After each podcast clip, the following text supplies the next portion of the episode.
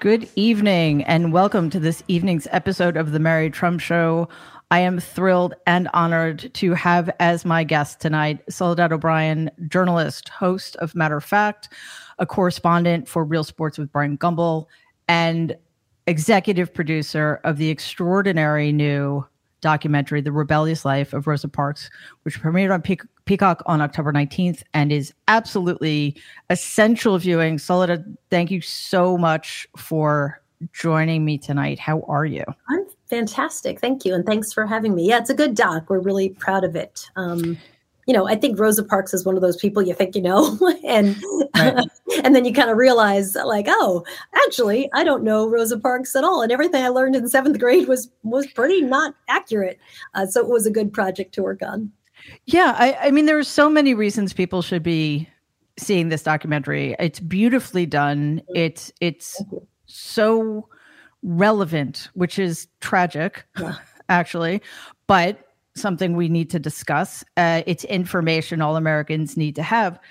But one of the things that struck me about the ways in which Rosa Parks' story has been literally reduced to one very small moment in her life as as you know as as a as much of an impact as it had.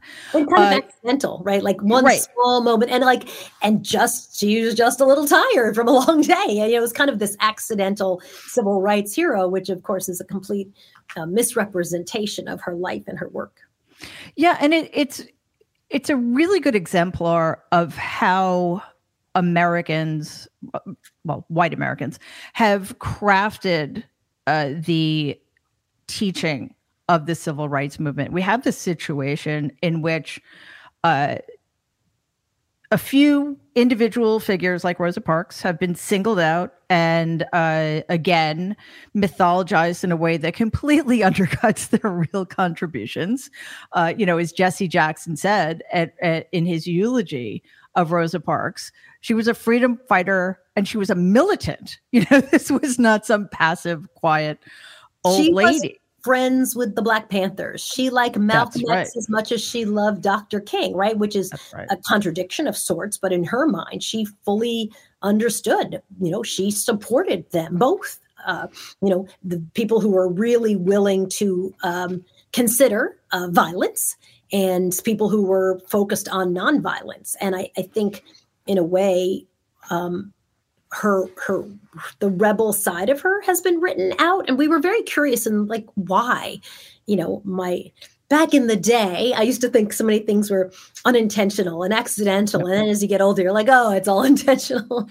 Uh, but but you know exactly exactly that like this idea of what why is it so much easier to sell a palatable story about a woman who just one day got sick of it and accidentally, you know, kicked off the most successful boycott in history versus telling the hard story of someone who literally worked their entire adult life uh, in order to try to find justice for people, especially racial justice in this country.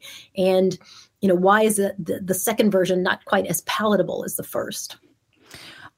Yeah, and I, I, I think again one one of the important things that this documentary illustrates is is that it's because of what black people were fighting against. And it wasn't simply segregation which was bad enough. It was the unremitting unrelentless and horrific violence they suffered at the hands of white Americans. And I think we're we're seeing now how that has led us to this moment where after centuries certainly and and in the decades of the uh, 20th century white americans have been unwilling to face their past we have governors like desantis and others in red states wanting to completely erase the real history of america yeah.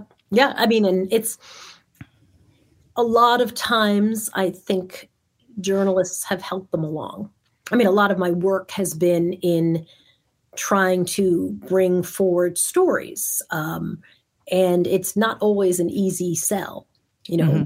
I, I, early on when we would do documentaries like Black in America, and we would want to tell the story, people who had videotaped themselves in their interactions with police. So this was, you know, what 10 years ago. Yeah. Uh, and, you know, and, and it would be a hard sell to get that on TV news in some capacity, even in a doc series called Black in America, you know, because the sort of sense was like, well, we don't really know the whole story. We're not really sure. I mean, the police are saying this.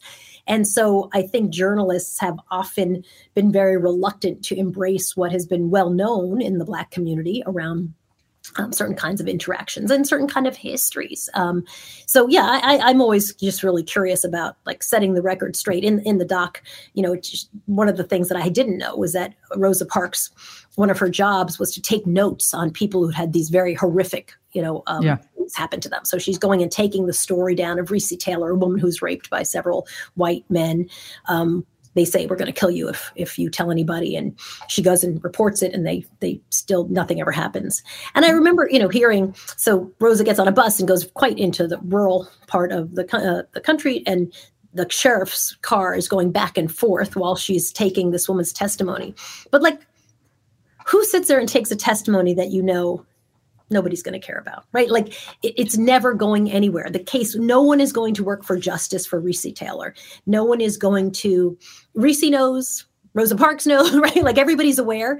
And I always sort of love that part of the story because it does matter. Right? I mean, to me, yeah. it's like, this is why you become a journalist because it actually does. Maybe, maybe at this moment in time, it won't, get the attention it deserves, but she's going to take those notes for posterity. Somebody, someday, somewhere will care about Recy's side of the story of her rape.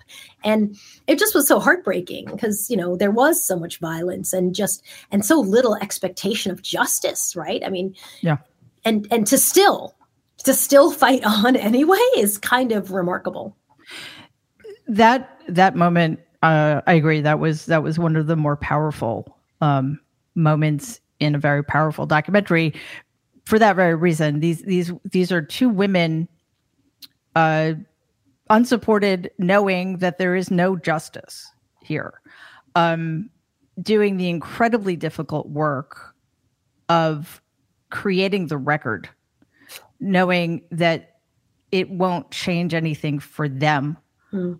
But and that was one of the things about Rosa Parks and we'll get into this in a little bit but you know the work she did at, at, some point i think she knew that it had to be to get the next generation to understand why it was important for them to take up the fight. Uh, did you see it that way? And i'm also curious what you know what your thoughts are about her. Well and again it wasn't an evolution. This was not a woman who believed that nonviolent resistance was the way to go. Um, but what what kind of impact do you think her willingness to be very direct about uh, the kinds of potentially off-putting or um, the the kinds of strategies that might, in the short run, uh, have the kind of backlash that you know typically would want to avoid but knowing that that was the only way that things could possibly get better. And even so without doing them things were were horrible. I mean you know she lived in detroit during those riots. Uh, so given the fact that um, she was really a solitary figure which i find found kind of heartbreaking, yeah. right? Yeah. It, it, well, you know, it was so interesting to me. I hadn't realized, I mean, I did once we started digging into the project, but that after the Montgomery bus boycott, she never worked again. She and her husband never worked again. They literally, there was just the first time she had health insurance was when she joined John Conyers' staff. She'd been. Right uh, you know organizing and agitating for 30 years and had and, and never had health insurance in her entire life i mean it was just such a you just sort of think like, oh, well, uh, you know, the way the story goes, right? She sat, you had the bus boycott, it was resolved, everybody goes back to their places. And, and no, actually not for Rosa Parks. Um, she was uh, in a desperate poverty, actually, uh, for much of her life. And and a lot of the benefits that came to the folks who were working in the um, uh, you know, insists for civil rights really didn't accrue to her, even though she held this position, right? Everyone yeah. called you know the first lady and this and that. but in terms of actual money, in terms of actual support, she had zero.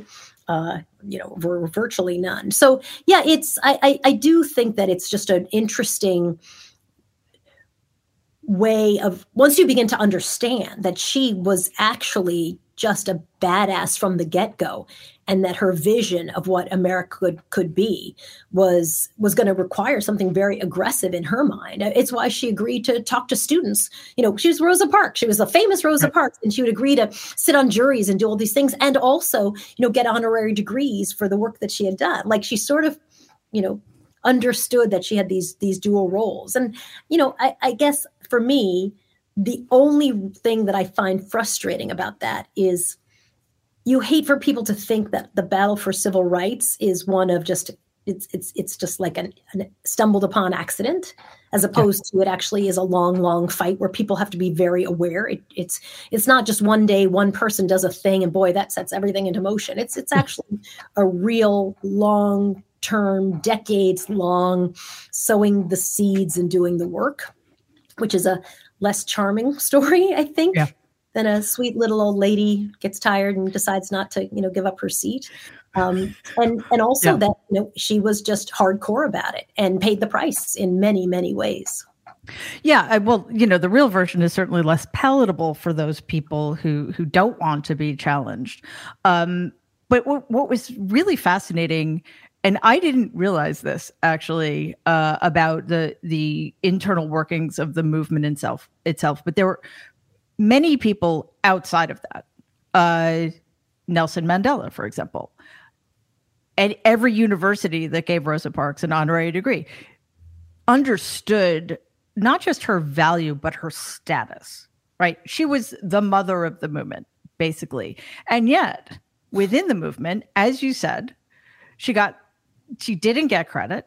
Other people, men, took credit. Other people, men, benefited financially.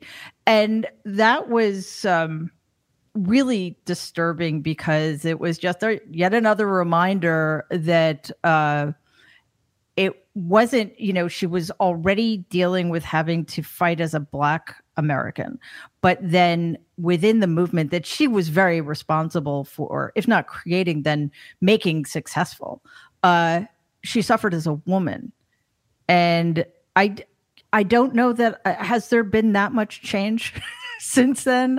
There's definitely not a knowledge about it. I mean, it, this was not the first time we now know in retrospect that the civil rights movement really wrote out the history of women. Yeah. You know, to the point almost like you would have thought women weren't in it at all, um, except for some tiny little portions. And we know that not to be true. So some people have gone back and done histories. And because of that, I think there's just a, a bigger sense of we need accurate representation of how things are who's really responsible what really happened it reminds me of during the me too movement you know, that people were like, no, no, here's how it started. Like, let's not write out the people who have been doing this work for a while. Um, or whenever there's, um, you know bail reform right? There's this idea that you know some celebrity walks through and they got it done. And you're like well actually there have been people on the ground who've been working at this for a long time. And it's really yeah. important to remember and name them because they you know they've been doing it. But yeah it's i think that was exactly part of what was going on in the civil rights movement. It was really misogynistic in a lot of ways right? Just women were not given the credit. Uh, and and sometimes people would say well they very much held support roles. And i would say yes and they held support yeah. and they were also doing other kinds of leadership and they still didn't get support. So it's not just to- toiling away in the background you know that wasn't really the case. Um, it is it is sort of incredible to me that someone like rosa parks whose story everybody knows the idea that you know that they she and her husband made $700 one year by evidence by their tax return is insane. Um, and you have to wonder like did people not know that she was struggling? Her relatives said that you know she was proud. She never would have said anything. But but you know I, my experience is people always know. People know who's working. People know who's not working. People know. Um, she just never benefited from a thing that she was very responsible for. Yeah and people know if you're getting paid for work you're being asked to do or not. Uh, and as the documentary points out there were times when she was traveling constantly. Uh, but pro bono uh, not getting compensated for her work. And as, as you said earlier, it wasn't until John Conyers hired her to be on his staff uh, that she actually had health insurance, which is both absurd and tragic. Right. Uh, that this woman who essentially was the face, acknowledged by the movement or not, of um, the fight for equality in America, uh, is sort of a, a very sad commentary and a damning indictment. And it makes me wonder, um, curious what you think of this. What would have happened how things might have been and i know this is speculation but uh, because we seem this country seems to be so trapped in its inability to reckon with its past um, i wonder how things would have been different if rosa parks had been able and been supported had mm-hmm. been able to take on the kind of leadership role uh, and have that acknowledged mm. and compensated? Yeah, it's a great question. And I don't know that you'll ever know. I do know when, you know, remember when they were literally eulogizing her and her body was laying its in, in state. At that very same time, they were overturning, the Supreme Court was overturning voting rights, right? Like, so literally yeah. on the left hand, you know, saying this, but on the right hand, literally doing the opposite. And so I I think that's the big tragedy, right? And ultimately, yep. someone asked me the other day, you know, are you optimistic or pessimistic? And I'm like, I don't know both. You know, I think there's tremendous reasons for optimism and then tremendous reasons for pessimism. I think this hypocrisy of one, you know, honoring Rosa Parks, but actually dishonoring and dismantling the very thing that she's known for doing you know is is um, kind of crazy that to me is worse than replacing uh, ruth bader ginsburg with amy coney barrett which is really quite horrific uh, just symbolically. Um, so and and the fact that her statue rosa brooks statue is of her sitting down of course um, which again distills her life into uh, a moment of passivity and and gets gets the gets it wrong. It gets the story wrong. And representation really matters. And that's why I think that this documentary is so important and should be seen. Well, it should be seen by everybody, but you know, it's one of those things that should be in schools. We actually um, have, uh, the the the author of the book, which upon which the doc is is based, Jeanne Theoharis, has um, written um, a, a, children's book, um, a, a, book for young adults as well. Oh, and so we were able to get a grant from uh, the Ford Foundation in order to be able to kind of extend the reach of the doc itself for this very reason. Like we can't say all these things and be like, "Thanks for watching." Yeah, you know, right. you have to actually, what do you do to make sure that the next generation isn't limited like we were limited in in our understanding?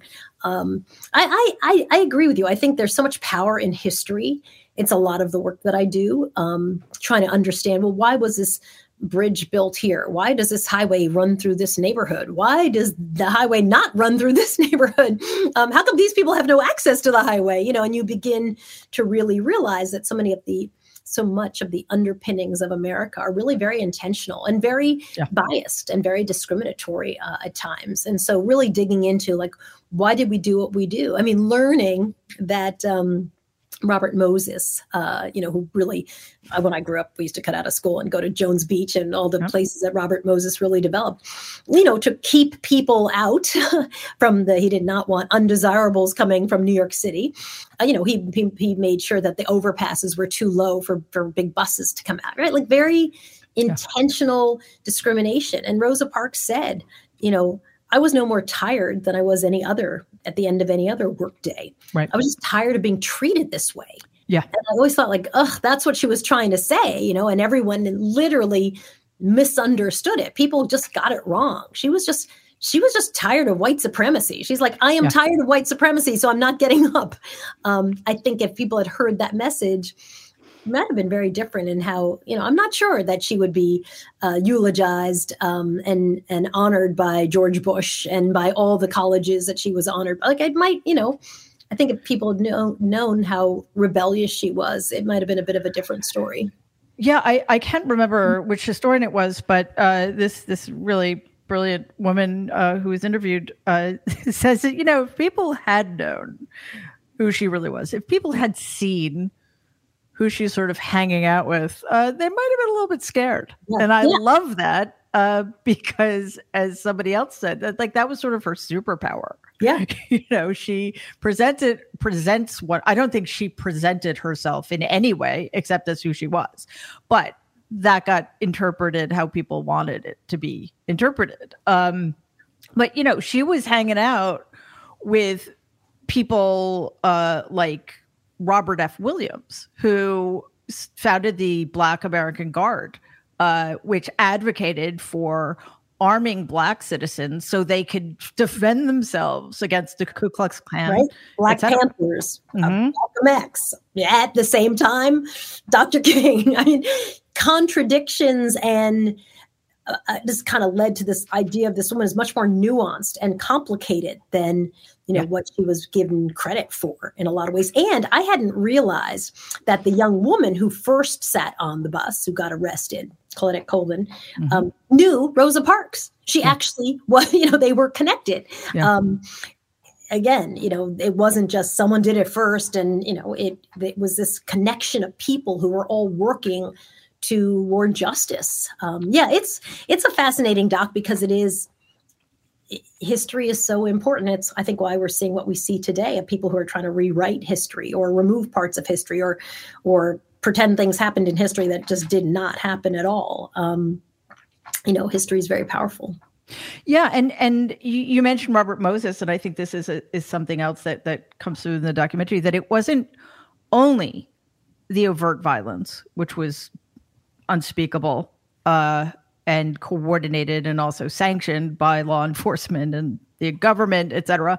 But it, it was the social um, isolation and this social exclusion, like making it impossible for buses in New York to drive out to Long Island to go to the beach because most black people back then didn't own cars. They had to take the bus and Robert Moses, who I think is like the poster boy of institutionalized racism, made made that made it impossible for Black people to uh, enjoy any what any other American citizen could enjoy a day at the beach, and it also made it impossible, difficult, if not impossible, for white and Black Americans to coexist.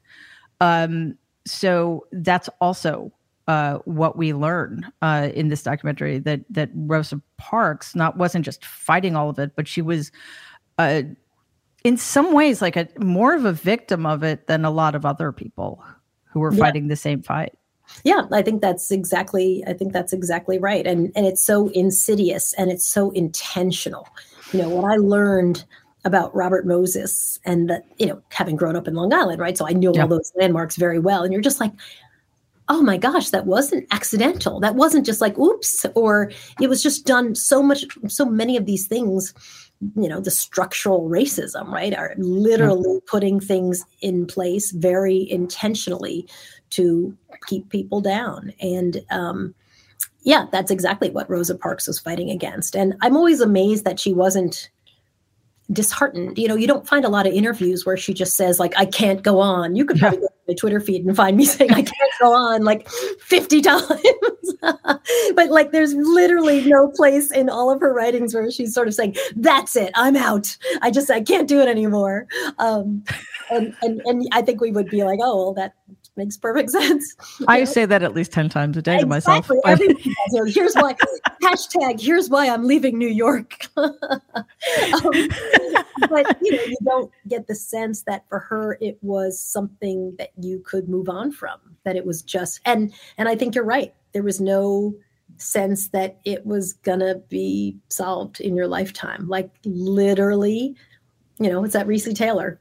We're doing this yeah. for us you're not getting justice. She knows, I I know, you know, everybody knows no justice will come of this. But one day someone's going to look back at these notes and say, whatever did happen with this woman, and the fact that there is a record uh, and it's the truth and it's and it exists is important.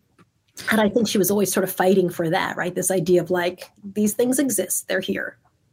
Yeah, and you know that also showed this willingness of hers to take on more burdens, as if she needed more burdens, and um, with the understanding that it was for posterity and future generations. Uh, but I, you know, I think that she just didn't think stopping was an option. Uh, so you know why why complain if you know that you have to persevere?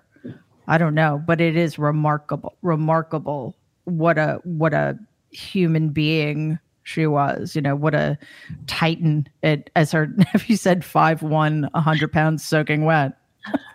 yeah, no, it's and and all played into that that that story and that narrative, right? I think if she had been big and she had been loud and she had been, you know, well, none of that would have worked. And my guess yeah. is she probably wouldn't have been honored in the way she was. Um, in a way, you know, it's it all played into the narrative of I'm a grandmotherly type figure who just one day, you know, yeah, we're bothering her. It, yeah, and that cuts both ways. I mean, that just made me really sad, actually. Um, yeah, it does. It does. It uh, it actually. But there's some value in understanding that changing things takes time and takes work um, and it's not hashtags and you know hey everybody show up on this saturday to do this thing. Like you know democracy is worth fighting for justice is worth fighting for but it's a long freaking haul done you know at every level. And uh, i think sometimes we we miss that message. Yeah, and and again, I don't think she was playing a role by any stretch of the imagination, but I do think she understood the value of being subversive and that I think that is the uh, the long term strategy.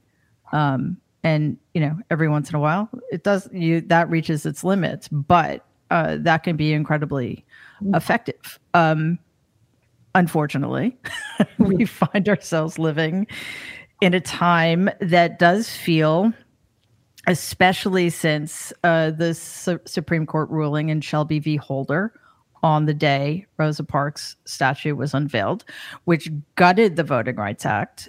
And now it looks like they're gunning for the entire what, what whatever's left of it, honestly.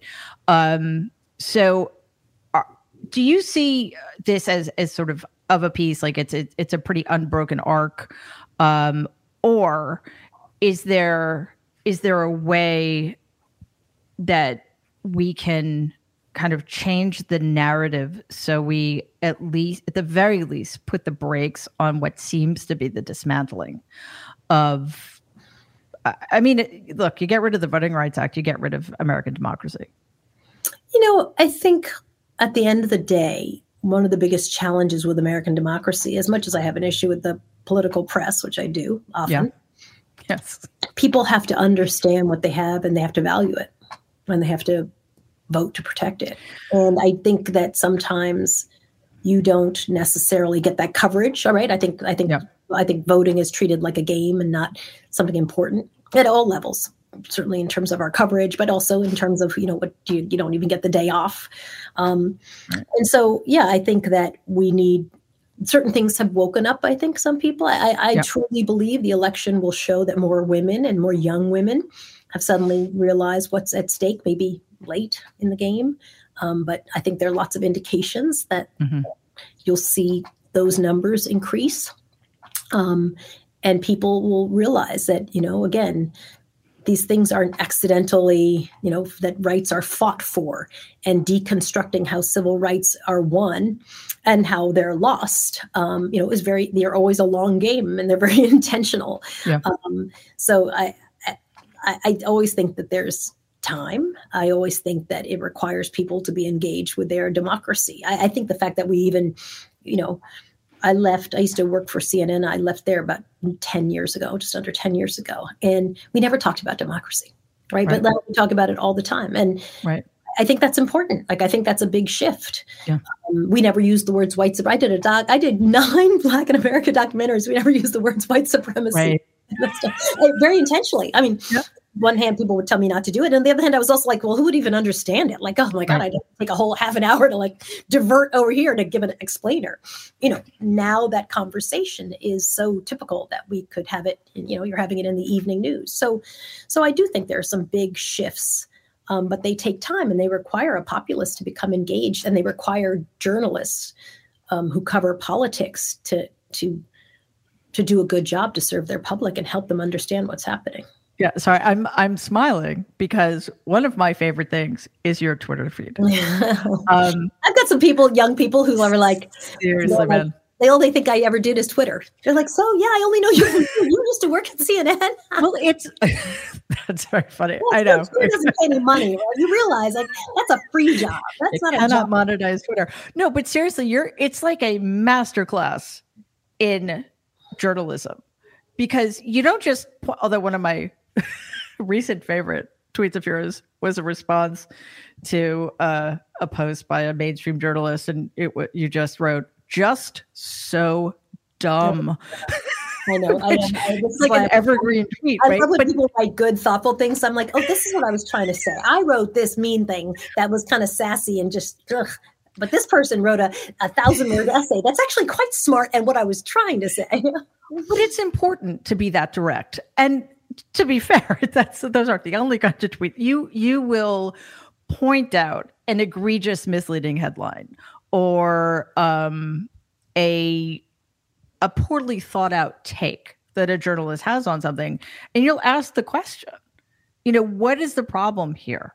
You know, what what was a better way to frame this framing right framing yeah. is everything and i think once people yeah. realize like the power that the journalists have is in framing so let's do the testimony um, by the uh, young woman who talked about uh, Trump throwing the ketchup and you know you know what I'm talking about.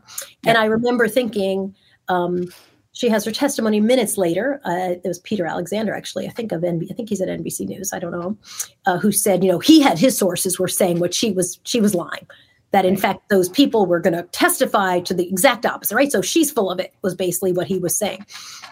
And you sit there and think, like, you know, here's a reporter, essentially, and those people never came forward, right? There was no indication it was all wrong. But, yep. um, you know, like so the framing what is the fr- what is the point? What is the reason? Why would people tell him this? Why is he pushing this theory? How does this help? Who are his sources? Who are what can we learn by this information that we're getting? When a story is told in this particular way i always think um, you learn a lot about the journalist and you learn a lot about the power and also where are they coming from right? Even as they say i'm not biased or whatever you you actually see how you frame a story is very much your your your bias your your position on it. And so i often try to get people like understand ask yourself why is the story being framed this way? Why is the story of a young woman who's shot by the police as she's you know as she's uh, running toward them? Her dad had taken her hostage earlier, never really framed as the police shot her.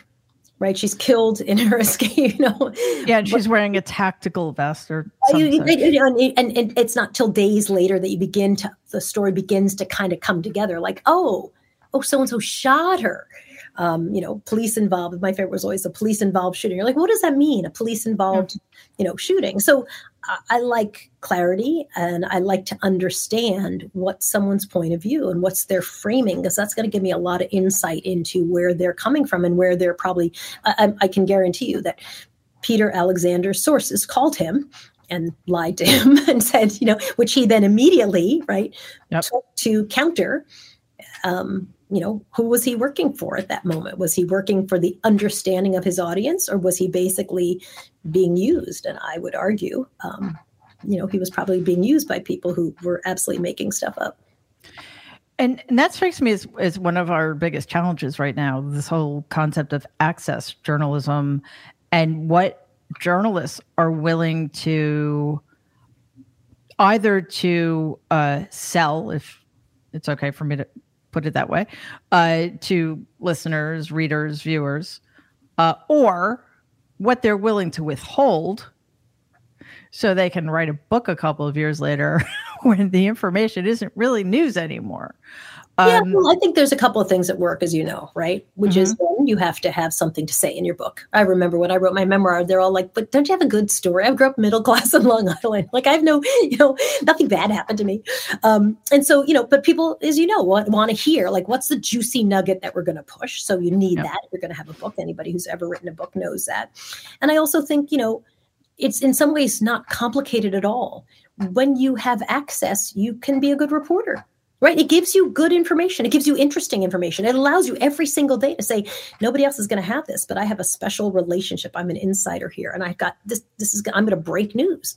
So sometimes I think people get confused. Like you can't be a good reporter and also leverage your access. Your access journalists just, you know, leverage that access to sometimes report favorably right it helps you know they help their source in some capacity it's very easy to do um, so i I, you know, a lot of people. There, there's been many, many words recently written about about you know that this person's a great reporter. Well, you can be a great reporter, but you can also, and you can see lots of examples of this is a really good example.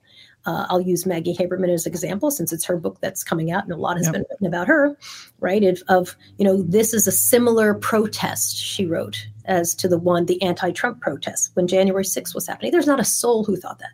What people storming the Capitol with a, a, a gallows like I mean, that's like that is the oddest take. And and when she tweeted that by the way it wasn't it wasn't like oh my god the first eight minutes of it where it looked like people was just a bit of a melee right? It was literally the the tweet she was responding to was someone talking about how absolutely horrific it was.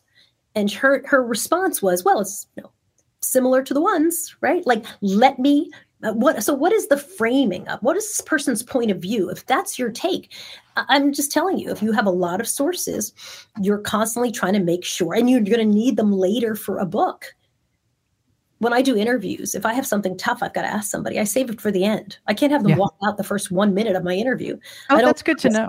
let's no, start let's start let's start with all the hard questions. You know you yeah. you know you do everything and what's your favorite book and tell me a little bit about blah blah blah right? And then at the end you're like before you go couple of things we got to get to you know and and then you you you know you see what you're going to get out of that but you know they might be so mad they're going to rip the mic off and they're going to storm out of the room right? that might happen but yeah. by then you've gotten enough stuff to yeah. use and so the idea that somehow you don't try to keep a source who's going to be an important person in your book happy by when you can just constantly you know thinking like well this was very similar to the other protests i, I don't understand why people are so find that so uh, hard to believe and you can mm-hmm. break news and be a good reporter at times those two things aren't mutually exclusive yeah and it's hard to it's hard to know who who that that kind of framing serves anyway um and i'm i've been wanting to ask you this for a long time uh and notice I kept it until the end. No, I'm kidding. It's it's really not that kind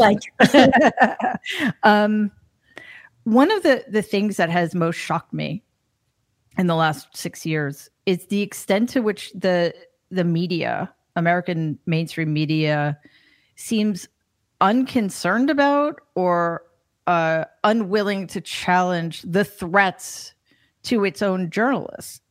And you know, for four or five years, they were called the enemy of the people.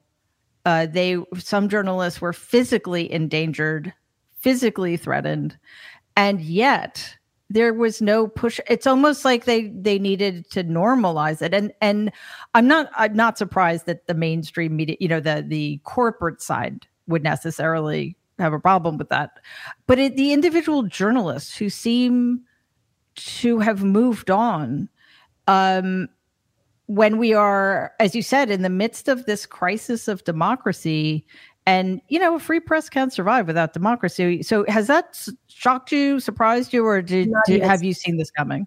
No, I think you're in the middle of a big story, and your relevance is you're in the middle of that big story. And hmm. I don't, you know, I I think it's a little bit of why people liked Trump, also hating Trump, right? Is that you hmm. knew if you booked him, yeah. you were going to get ratings and you're going to get numbers and so you know it made sense even though he was very hard to interview and he's you know and you're going to get chaos and this and that mm-hmm. you know that so I, I i think it's that it's why you go and stand out in a hurricane right? Because you you you you put yourself in danger because one you've got to you know bring the story but also because it's it's, it's how you make your name. It's it's going to it's an it's important um and and that danger in and of itself makes the story more dramatic right i mean i think i think if you're really nervous about your reporters you could just put a camera up right and yeah, could. literally could just capture what was being said um, so no I, I i I don't know why. I think that it was just too juicy. Um, you know, and you it's it, why just throw a, up a camera shot of a of a podium that no one's there with a countdown clock? Yeah, it just makes wow. no sense, right? So you're yeah. clearly trying to. It's not news. It's not newsworthy. It's not even ex- right. explanatory in any way. Right. It's just bullshit and it's you know it's it was such a low in how we thought about covering these rallies which were disturbing and scary for people i was more scared sometimes for people in the audience yeah because yes. they didn't have the corporate entity behind them. That's right. Oh, they didn't have you know uh, somebody there on their behalf. So yeah it's it's just been very very disappointing. But i think ratings conflict gets you ratings and you know ratings gets you success. And um, you know and slings and arrows can all also help you with your name recognition um, you know so i think there's some this weird little weird symbiotic relationship that makes mm-hmm. sense yeah um, i remember when jonathan Karl wrote a book it was called um, front row at the trump show and I was just like, wow, who calls their job that? You have one of the most interesting and important jobs in journalism, period, full stop, which yeah. is a pretty cool job as a, just a category. Yeah. And like, and you see your job as you sit in the front row of the Trump show. Like, what an embarrassment. And yeah. it, was, it, was, poorly reviewed, but I actually didn't mind it. I thought it was kind of interesting. Um, but I just thought, like, wow, this is such a sad take on how journalists think about what they do. It really is. And it's a huge shift. You know, uh, Helen Thomas was a White House correspondent, and now it seems like, well, I, according to reporters I've spoken to, like Brian Karem, the, the the people who get those jobs now are like right out of school with no experience. So it's not even taken with the seriousness the job deserves. Uh, so it is kind of seen as jockeying for position and getting the right quote and listen and, a lot of our business is that if mm-hmm. i knew if i knew if i got to cover big breaking news stories that that was going to help my career I also yeah. wanted to go tell important stories, but but you know, so yes, there were certain parts of me that were also like being put on a big story is a big deal for your career. Absolutely. And so again, anybody who pretends otherwise is just mm-hmm. lying to you. You can still want to do a good job. You can still be a mm-hmm. good reporter. You just that's the reality of it. You need to get on the big stories in order to get the next big story, in order to get, you know, the the name recognition and to to build your career and be moved into the next thing. Covering politics is one really good way to do that. Yeah, and that look, I, I that makes sense, and uh, I think it it it's good to hold individual reporters accountable, but also we have to understand that they they have to exist within this particular culture, and a lot of them are getting uh, their orders from the top, and you know they have to follow the story that's in front of them. But sometimes it does feel the the the dangerous part is who's making the decision about what is worth covering. So we get Donald's rallies being covered, but not one of the major broadcast channels televised Joe Biden's extraordinarily important speech about what's happening in the right wing in this country and the dangers it's posing to our democracy. That's really disturbing. Yeah, and those decisions, and, and by the way, that list could go on and on, right? Mm-hmm. You'll, you'll, get uh, a point of view. I mean, the number of things I've been in where it's a bunch of guys discussing women's rights or a bunch of guys usually that's how it goes a bunch of white guys talking about the black vote you, know, you, know, where you're just like huh uh, uh, uh, uh if you ever have uh, something happening in a minority community uh, many news organizations discovered that they had decent size asian community but no reporters who mm-hmm fluent in a foreign language who could help them report on a breaking news story about violence, especially among elderly um, Asian people who are being attacked, um, you know, in the streets, like horrific. But you know, how do you get that story? Well, you look around and you're like, I don't have the reporting body to to to do that. So, yeah, how do you think about what you're going to cover? How do you think about who you're going to hire? Those are the that's the power of the of the ownership and the production team, right? What is the narrative? If that's back to framing, what is the narrative that we think is important today? There are meetings that literally say that. Today, the stories are this. You know, mm-hmm. this is what we cover. And you have a couple people in those meetings who are like, actually, I think could should we think we could add in this voice or that voice? But you know, often it's we want to hear from these three people. Right. And that's how you get the mythology around, you know, Paul Ryan is a policy wonk and this person's really good on this and that. You know, it's just it's just it's just people's own bias in you know how they see something. And that's what's that's the framing is what you get. You get their own bias writ large. Yeah. And as you said we are at, at i well i don't know if you put it this way but um we're at this point it feels like a crossroads to me but we are talking about what's happening in this country in terms of democracy. We are using language that's accurate and appropriate. Like white we talk about white supremacy. We talk about fascism. You know it took three years for the media to call a lie a lie but now we're using the word God, I lie. do I should have won. I felt like I was helping to lead the charge on that one. I feel like we should have all gotten fruit baskets when that happened. You're like like I don't I get a fruit basket for finally after shaming and harassing people into, you know, it's like how fucking long do I have to be doing this? we call this just lying right un- verifiably untrue. I think the New York Times like to say it's verifiably untrue. You're like, it's just a lie. It's three uh, letters, for God's sakes. You would think that they so would want to be saving so their. So hard. So, but congratulations for finally making it happen. I got a fruit basket. I'm sure it's on its way. I'm sure it's. I'm sure George Soros mm-hmm. has uh, yes, sending us all fruit baskets. and the uh, global elites. I think the global elites should be sending me a fruit basket soon. I think you should be getting several, actually. But I, they seem to be behind schedule yes. with the checks and the fruit baskets, and I still haven't gotten my check. So it's it's just it's a little disappointing. Not as not as well organized as as people would have us be right, right. on the globalist stage. But um, you know, I I so appreciate uh, how important your work is and how how I just love the way you don't pull punches. I guess that's oh, the simplest way for me to put it because it it gives me faith that um that there are journalists who understand what's at stake, who understand uh how to meet this very difficult situation we find ourselves in head on uh without fear or favor um and you model the kind of professional and his professionalism we really need right now. Uh, and I feel like you're you're leading the charge there. And uh, I know, you know, obviously your your show is. I love your show. Uh, matter of fact, um, you know, you you dig deep on important issues that may not be on everybody's radar all the time, uh, that need to be centered.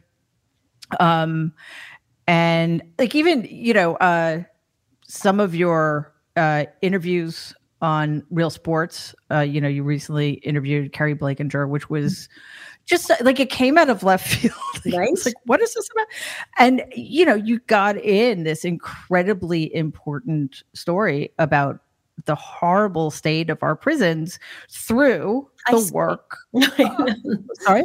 Through an ice skater. She was an ice through skater. an ice skater That's right. Real sports. Got to be about sports in there somewhere. But it was phenomenal, yeah, and and and I think th- the ways in which you approach things really they make them accessible for people and help people understand just just what is at stake um, and where we're not paying attention because there's so much going on. You know, the world is kind of in a crazy place right now. Um, and I, I I also can't think of a better time for this documentary to be. Yeah, that's good. And it's, you know, I think it does really, in a way, I feel like we're the end piece of what Rosa Parks was going for, you know, like that someone else would pick up the threads and yep. say, you know what, it's not forgotten. The facts are important. And maybe no one understood the record at the moment, but at some point they will. And I think that we're putting down that flag um, with this doc. Well, again, it's the rebellious life of Rosa Parks. It's brilliant. It's a necessary watch, and um, you know everybody should not just be watching it but promoting it. Uh, so I really appreciate you taking time to be here today. It was so great to meet you and to get to spend some time with you yeah, and uh, say hi to your horses and your I will and the dogs who are yeah. outside. Thanks for um, having me. Appreciate all right, thank you so much. Take care. Bye. Thank you so much to Soledad O'Brien. That was such a great conversation. I learned so much from the documentary, The Re- Rebellious Life of Rosa Parks, uh, that I hadn't known about what is very recent American history. and that all of us should be familiar with, uh, especially uh, those white people among us who um, don't understand just what people like Rosa Parks went through, what they represent, and where we are as a country in terms of our very serious racial divisions and white supremacy, white privilege, and all of the rest of it. So please watch it. It's streaming on Peacock. Uh, the Rebellious Life of Rosa Parks. Uh, was an executive producer. Uh, she, again, also is the host of Matter of Fact with Soledad O'Brien, and she's a correspondent for Real Sports with Bryant Gumbel. Um, both shows are excellent. And thank you to all of you for joining us this evening. I so appreciate you being here. Uh, we will be back next Tuesday 12 p.m. Eastern, 9 a.m. Pacific, with the Nerd Avengers, uh, grappling with whatever it is has come up in the meantime. And of course, uh, join us again next Thursday for our regular show. That's at 7 p.m. Eastern, 4 p.m. Pacific. Both of those you can see at youtube.com slash Politicon. Uh, and when you go to Politicon's YouTube page, please subscribe to Politicon so we can increase our number of subscribers. That's always very helpful. Doesn't cost anything. Like the episode, and if you click on this bell, uh, you will be sure to be alerted every time a new video drops. And and it's not just our, our regular shows. We have our emergency sessions. We live stream uh, the January 6th committee. We live stream any important speeches that might be happening.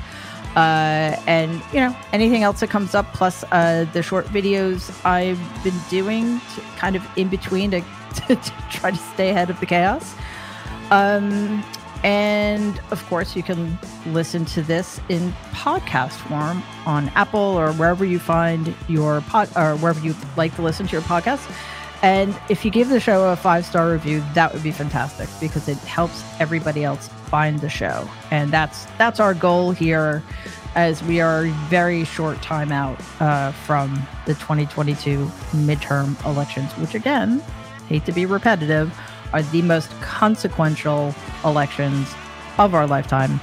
Uh, thank you all again for being here, for your comments. I so appreciate all of you. Uh, and I will see you next Tuesday. In the meantime, have a great weekend. Stay safe and be kind.